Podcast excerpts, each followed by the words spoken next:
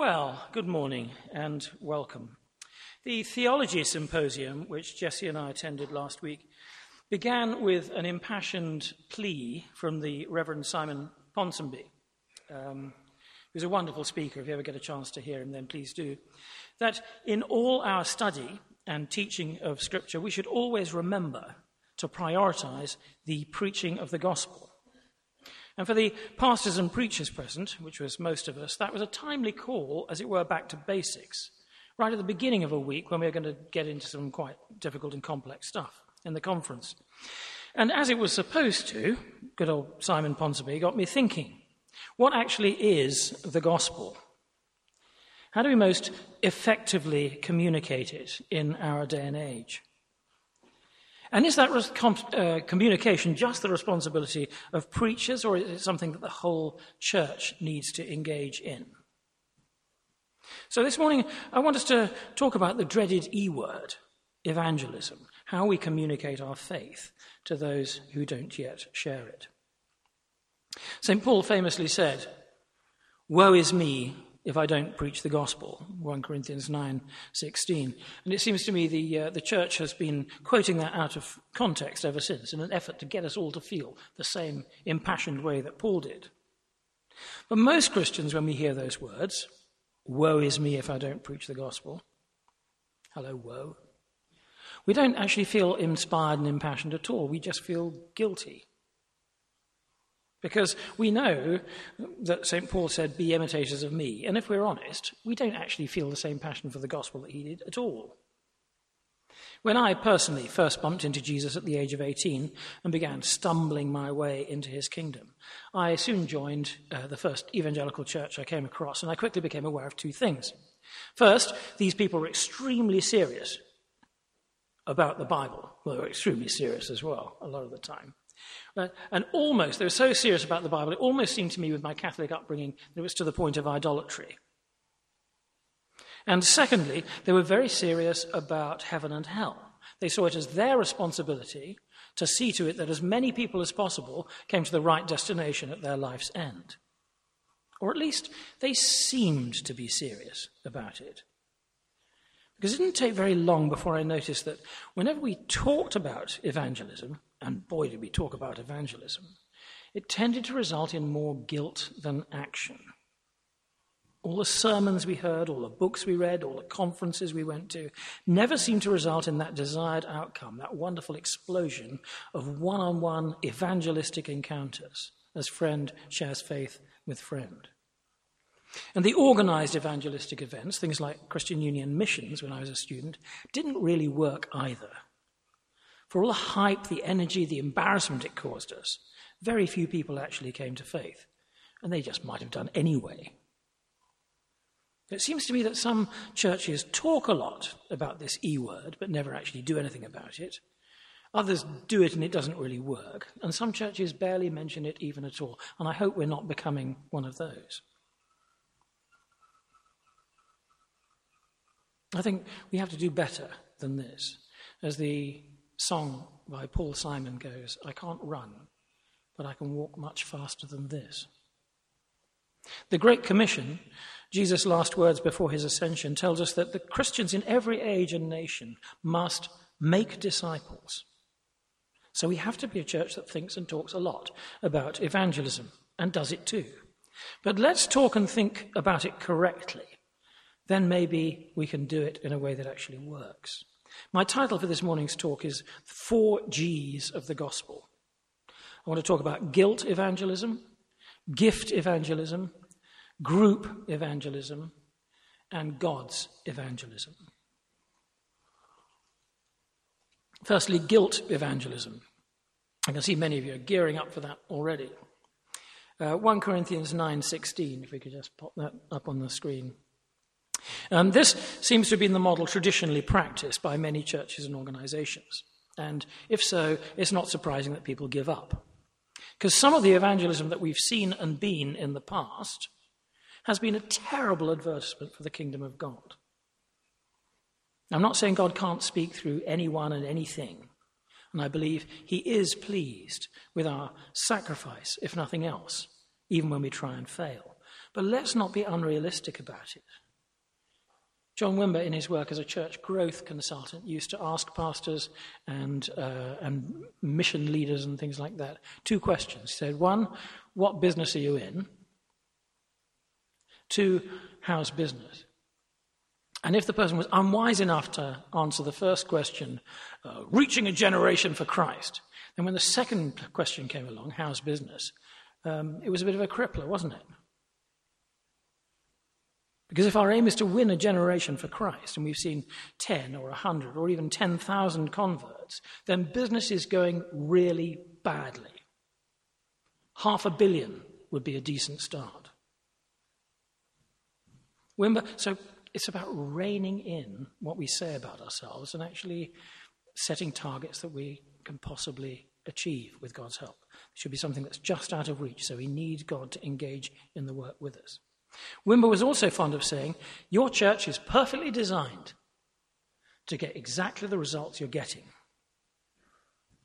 We will never see success if we refuse to recognize failure. And as far as I can see, guilt evangelism has never worked. Perhaps precisely because it is mainly inspired not by love, but by guilt. Our motivations have a way of showing through, however we try and cover them up, however dishonest we are with people. And it doesn't look like good news to our friends when we're obviously stressed and embarrassed talking about it. So, in vain does the preacher ask his congregation how you'll feel on Judgment Day when your neighbour turns to you and says, You never told me! That was my Ian Paisley tribute I've never actually heard him do that talk, but, but I've heard it many, many times. I just thought it sounded better in a Northern Irish accent. Those of us who, who have the privilege of preaching need to keep that constantly in view. But we have an opportunity to prepare and to speak freely to people who have, after all, come to church. For the rest of us, it would be true to say that if we haven't already found a way of communicating the gospel to our neighbour, then a, a boatload of guilt is not going to help us. Guilt is a poor motivator. But I want to ask is guilt even appropriate in this sphere? My grandfather was a Methodist missionary in China for many years before he returned to become professor of church history at Glasgow. In his excellent little book, which I was reading the other day, They Converted Our Ancestors, about the first um, missionaries to this country, he makes the following shocking statement In every age, the spread of Christianity has been the work not of the generality of Christians, but of the more devout few. The modern evangelical has been brought up to think that everyone has to be out evangelizing the world all the time. So that comment flies right in the face of our received ideas. Yet it was informed by a lifetime's study and experience. So, was Grandpa right and if we unpick 1 Corinthians 9:16 a little bit and look at the context in which Paul says it, we soon see that he was speaking from a very similar perspective to my grandpa, that of a professional missionary. And in fact, the preceding 15 verses, the whole of that chapter up to that point, are devoted to saying one thing that those who proclaim the gospel are entitled to be paid for doing so. Now, he and his buddy Barnabas had actually been self supporting, but he's saying the church should feel ashamed of that rather than otherwise. As one specifically called to the task, he can say with feeling, Woe is me if I preach not the gospel. But that does not mean woe to all of us if we don't. 1 Corinthians makes my grandfather's point. Most of us are perfectly entitled to leave evangelism to the professionals that is, if we're prepared to pay them properly. Still, the stats show that some major adjustment is needed. The church in Britain is shrinking, not growing. And if the answer is not for us all to become great Billy Graham like evangelists, or people like St. Paul himself, what is the solution? Certainly not guilt evangelism. Tried it, didn't work. I think the Lord wants to announce an amnesty to all of us failed evangelists this morning and a fresh start. What might that fresh start look like? Point two gift evangelism. The traditional view, which favors every person evangelism, is often justified on the basis of 1 Peter 3:15, which tells us to be always ready to answer anyone who asks the reason for our hope. But I think that's quite a heavy burden to place on one verse, which was actually talking about how we should act under persecution when questioned actually on the rack, as it were, rather than about going out into the marketplace with a soapbox and shouting at people.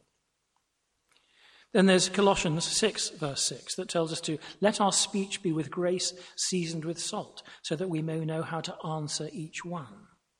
And you'll notice that in each case, what it's talking about is how we answer a question that is being asked, rather than accosting people in the street and giving them a leaflet that says, turn or burn, uh, or uh, are you washed in the blood of the Lamb?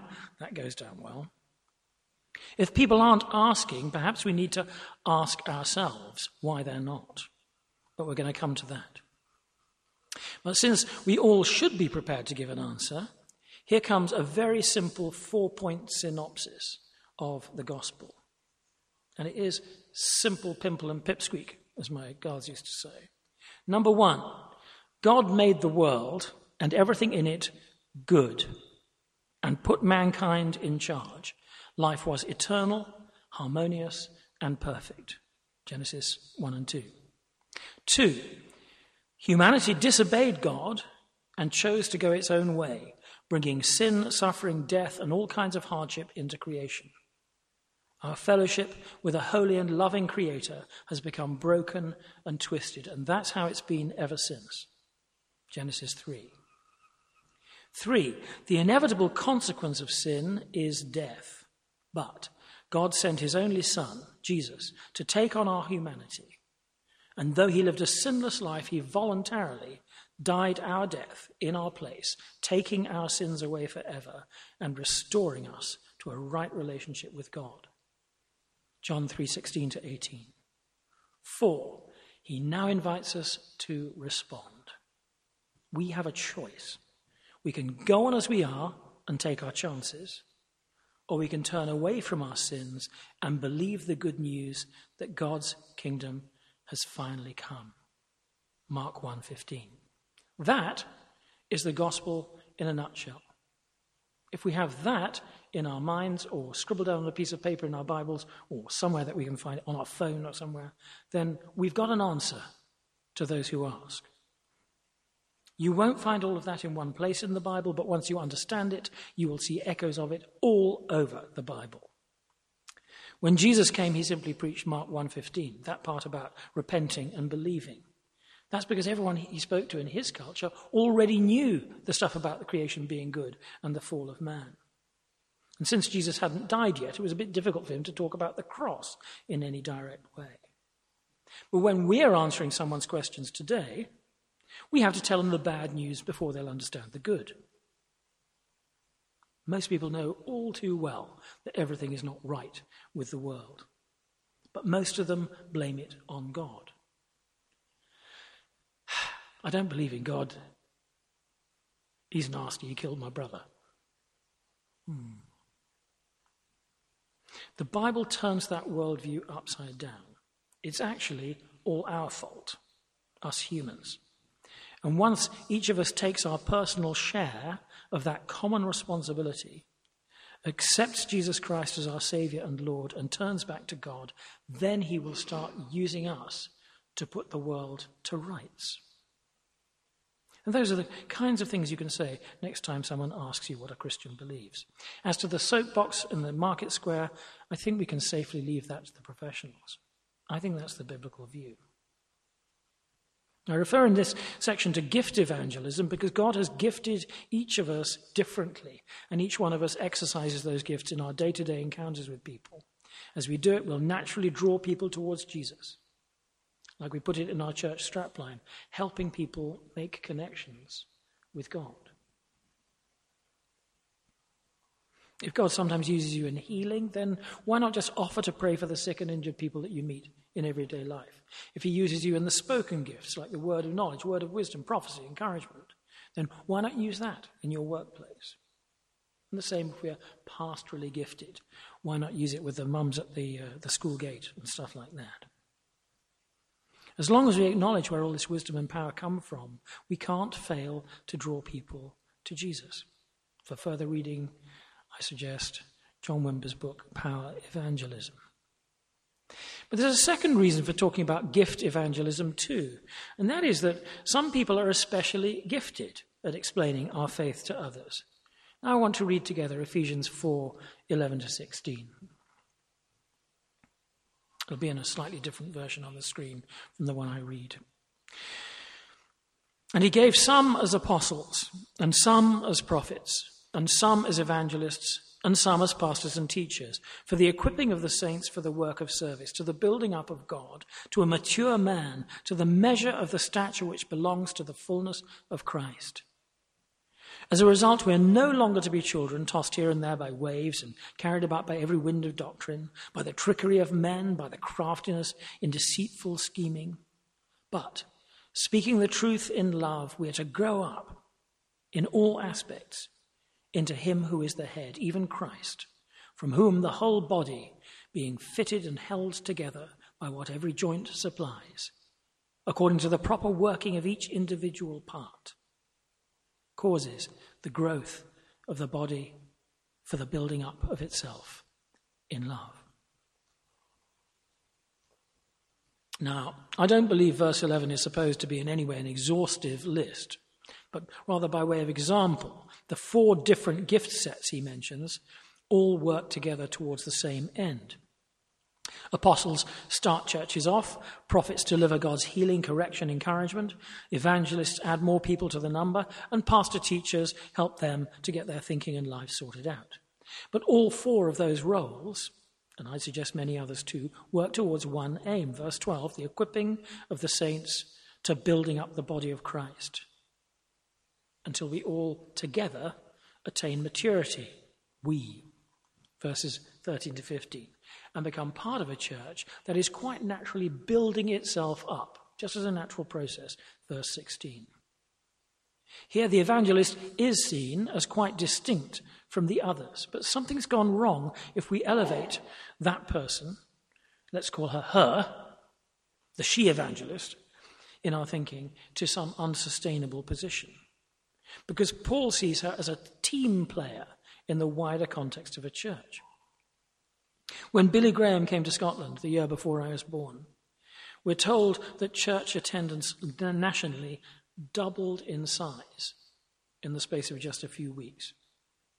That's the work of a great evangelist. But within five years, it was right back where it started. We can only conclude that that happened because new churches were not planted and the existing churches didn't receive the new converts properly. There was a marked lack of apostles to form these people into new churches, prophets to knock a few heads together,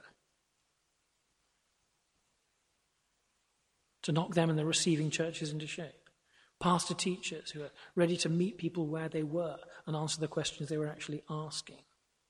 It was a glory story turned to a gory story by the deficiencies of the church. And I guess that moves us on quite neatly to number three group evangelism, third G. I suppose to an extent this is just another way of looking at gift evangelism. As the evangelists evangelize and the rest of us exercise our own gifts, both outside the church and in it, the body builds up its own momentum, just as we saw in that Ephesians passage.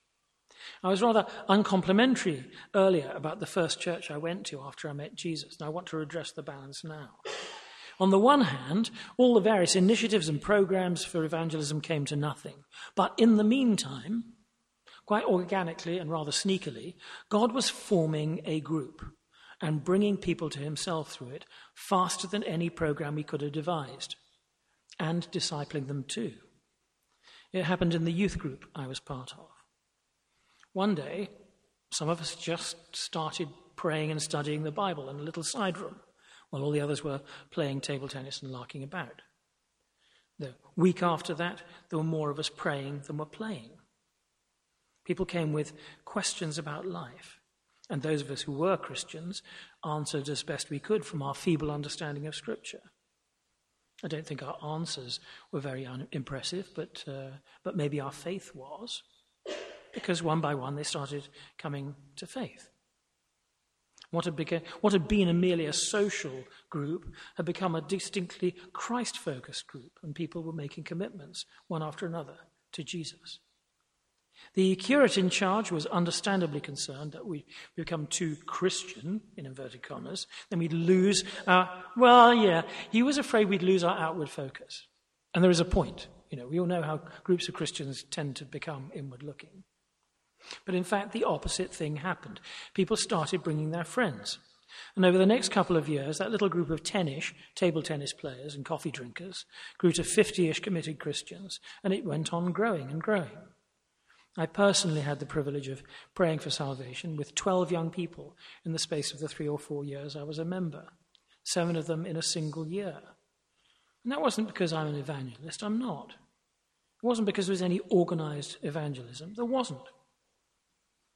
As in the Ephesians passage, people were just being themselves, doing what they were gifted to do with no pressure, and the group dynamic was sufficient to draw people in. And one by one, people just fell into the kingdom of God. Whoever turned up, whether they came from council estates or stately homes, and we had both, it didn't matter. There always seemed to be the right person to chat to them.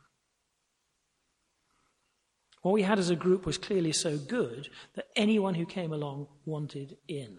It was good news in action.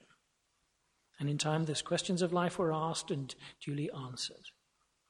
I know I get boring about this, but when I speak about the importance of church and our one another life together, it's not just theory. This stuff actually works. It's dynamite, it's dunamis.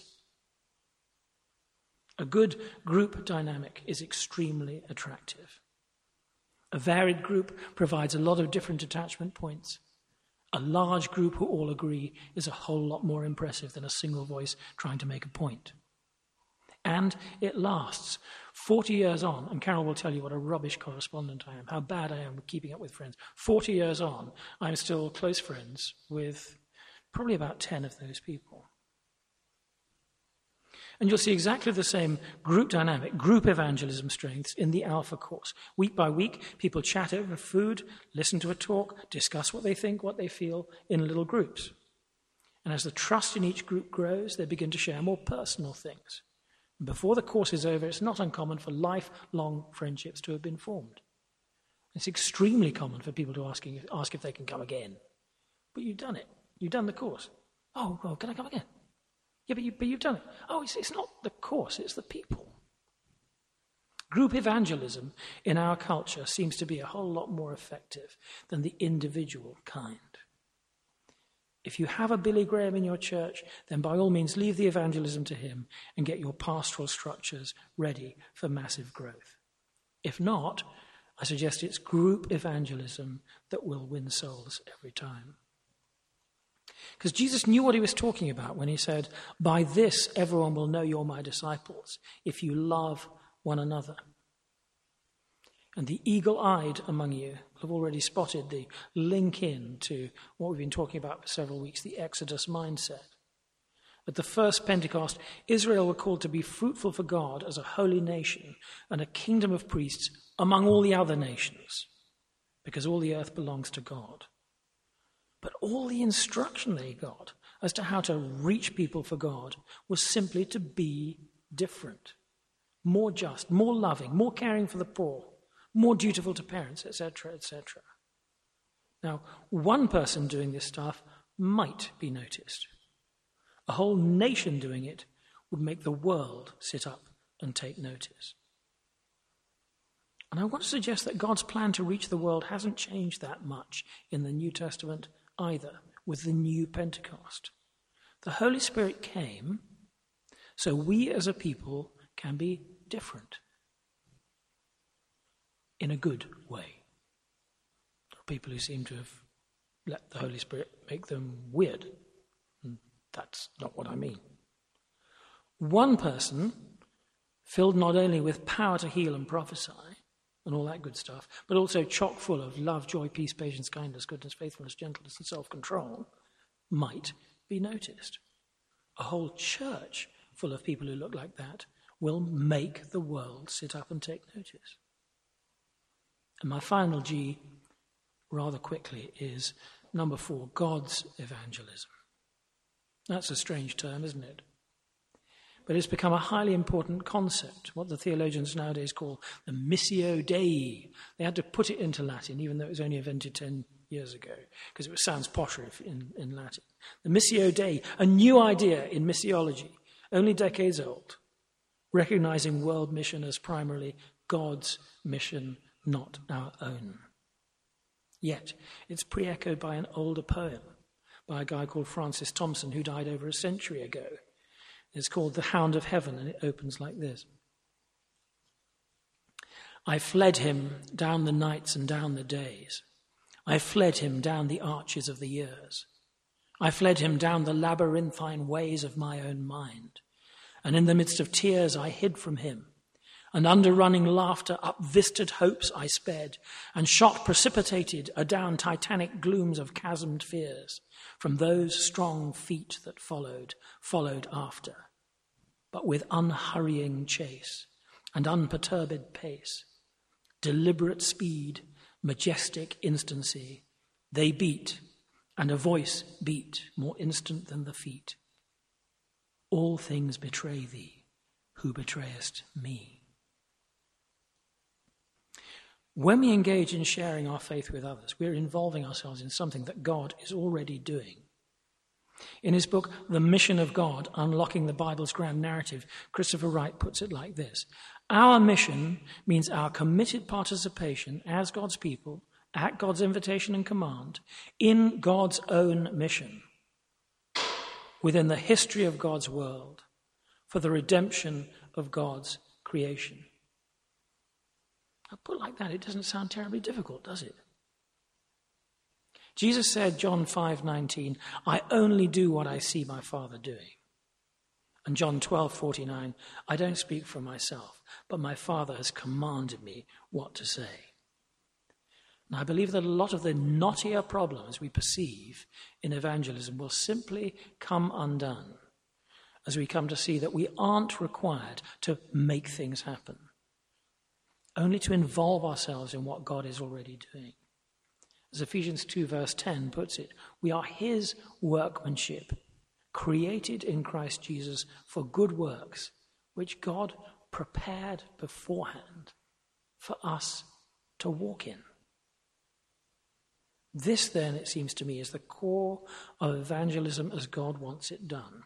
Not that we make something of nothing, not that we make things happen, not that we force ourselves to do what is entirely unnatural for us, but that we simply step in to what He is already doing, and in the process realize with joy what we were created for.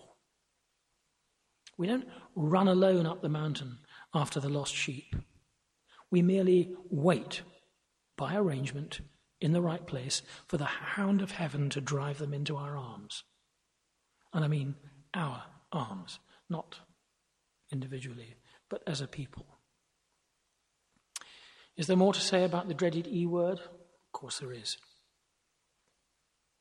But I think that's enough to be going on with. Let's see an end to guilt evangelism forever.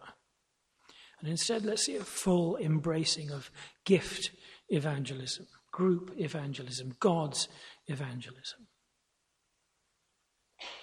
Why don't you stand and I'll pray.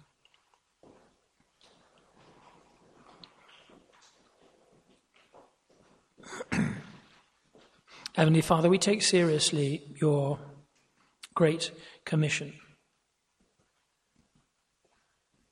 to go and make disciples of all nations, baptizing them into the name of the Father, and the Son, and the Holy Spirit, and teaching them to do everything you commanded them, including the same process, repeating and repeating. We take it seriously, but we feel ill equipped, confused, under instructed, over instructed. The failures of the past weigh heavy on our hearts. We invite you, Holy Spirit, to make a clean sweep of our thinking and bring it back to basics again. We want to pray that we will be good news in the world so that those questions will be asked. And by your Spirit, you will empower us to answer them as they come. We want to pray that you will form us as a church into a community that is so inviting that people who completely disagree just want to be part of it. And then you'll get them bit by bit by bit by bit.